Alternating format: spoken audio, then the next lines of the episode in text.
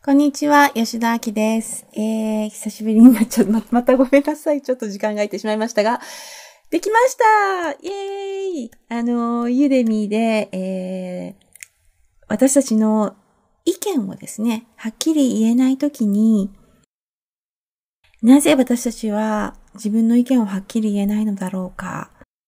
それは自分の感情が出てくるからだということをベースに、えー、EFT というツールを使ってその感情を下げていくっていうことをご紹介したコースをあのユデミで現在ご紹介しています。もしご興味があったらぜひ覗いてみてください。今回のそのコースではその思考を問いかけるということは行く前にその思考を問いかける前にあまりにもちょっと強い感情がある場合、その強い感情をどうやったらそのマスターできるか。マスターって言ったら変ですけれども、少しこう、受け入れて、小さくできるか。まあ、そのツールとしてはすごくあの EFT っていうのはいいんじゃないかなと思って、えー、ご紹介しました。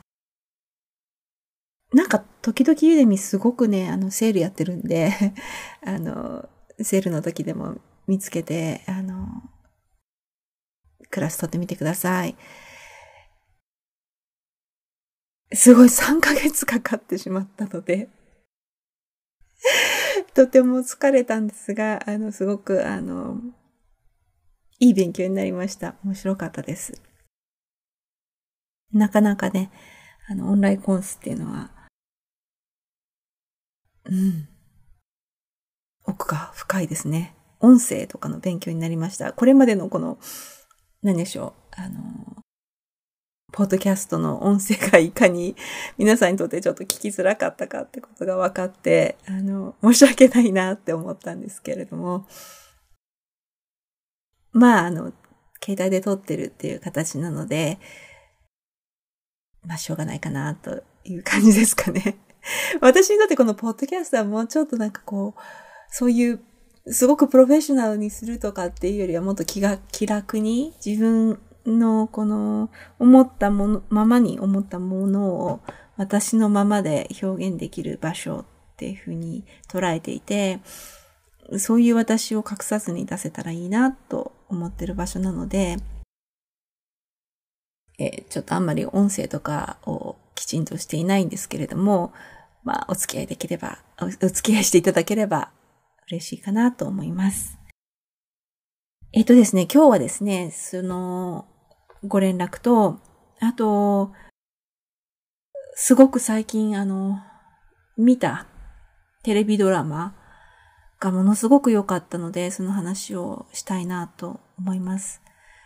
これちょっとブログに書こうかなと思いながら、どうやって書くかなと思いながらいるんですけれども、あの、ドラマはあの、虹色カルテっていうテレビ朝日系列のドラマなんですけれども、高畑充希さんがお医者さん役で出てて、その2話をですね、私最近見たんです。まだ全部、全然このドラマ見れてないんですけれども、2話を見て、2話じゃないか、3話かな。うん。なんかね、そのドラマの中で、何でしょう。認知症の方がいらっしゃって、で、すごく小さな村なので、その専門医がいるとかではなくて、その認知症のその方が、なんかまだら認知症とかっていう形で、2週間に1回ぐらい、完全にこう、記憶を忘れてしまう。で、そうなると、また、村の人が、こう、彼女のことを一からこう、教えてあげて、それで彼女はその、また2週間ぐらいその、新しい記憶とともにこう生きていって、で、また2週間経つとまた忘れちゃうみたいなことを繰り返してるみたいなんですけれども、その度にその、彼女に、あなたはこういう人なんですよっていうのを教えてるんだよっていうエピソードだったんですね。で、そのエピソードの中で、その村人の女の人たちが、自分たちはこういう人だよっていうのも教えていくんです。一人が、私はね、結婚してるし幸せなんだけれども、すごく子供が大好きで、子供が欲しかったんだけれども、子供に恵まれなくて、それがまあ不幸せかっていうとそうでもないんだけれども、やっぱりたまにそのニュースとかで虐待のニュースとか見ると、なんでなんで私はって思っちゃうんだよねっていうようなことを話していて、で、もう一人の方はご結婚されてて、子供もいらっしゃって、すごく幸せだったんだけれども、ある日突然、その旦那さんが出て行ってしまって、まあ、その時に言われたのが、なんか一緒にいたくなかったみたいな言葉だったらしいんですね。で、自分は粗雑だからわかんなかったんだよね、みたいなことを言ってて、でも、自分の何が悪かったんだろうって考えるけど、このことをで自分を、ちょっとごめんなさい。ちょっと、なんてはっきり言ってたかは覚えてないんですけど、自分のことをダメにしたくないっていうか、だから私は走り続けるよ、みたいなことを言っていて、で、もう一人、また、かた、みつきさんは、お医者さんなんですけれども、彼女はなんか難病を抱えていて、お医者さんなんだけれども、やっぱり患者さんの気持ちもわかるし、お医者さんとしてはこんなこと言っちゃいけないんだろうけれども、なんで私がって思うんだよねっていう、こんな病気になってって、っていう、こう、みんなその、どうしようもできないことを抱えているけれども、でも付き合って生きていくしかないよねっていうお話だったんですね。で、もう一人そこにあの、少しあの、老いていく村人っていうかね、あの、年取っていくことに対して不安を感じてらっしゃる方がいらして、それもどうにもできないですよね。年老いていく体が弱っていく。何もできないけど付き合っていくしかないよねっていうことを入れていたりとかして、すごくなんかね、心に刺さるお話でした。で、そのワークでやってるのって、こういうことだよなって思ったんですよね。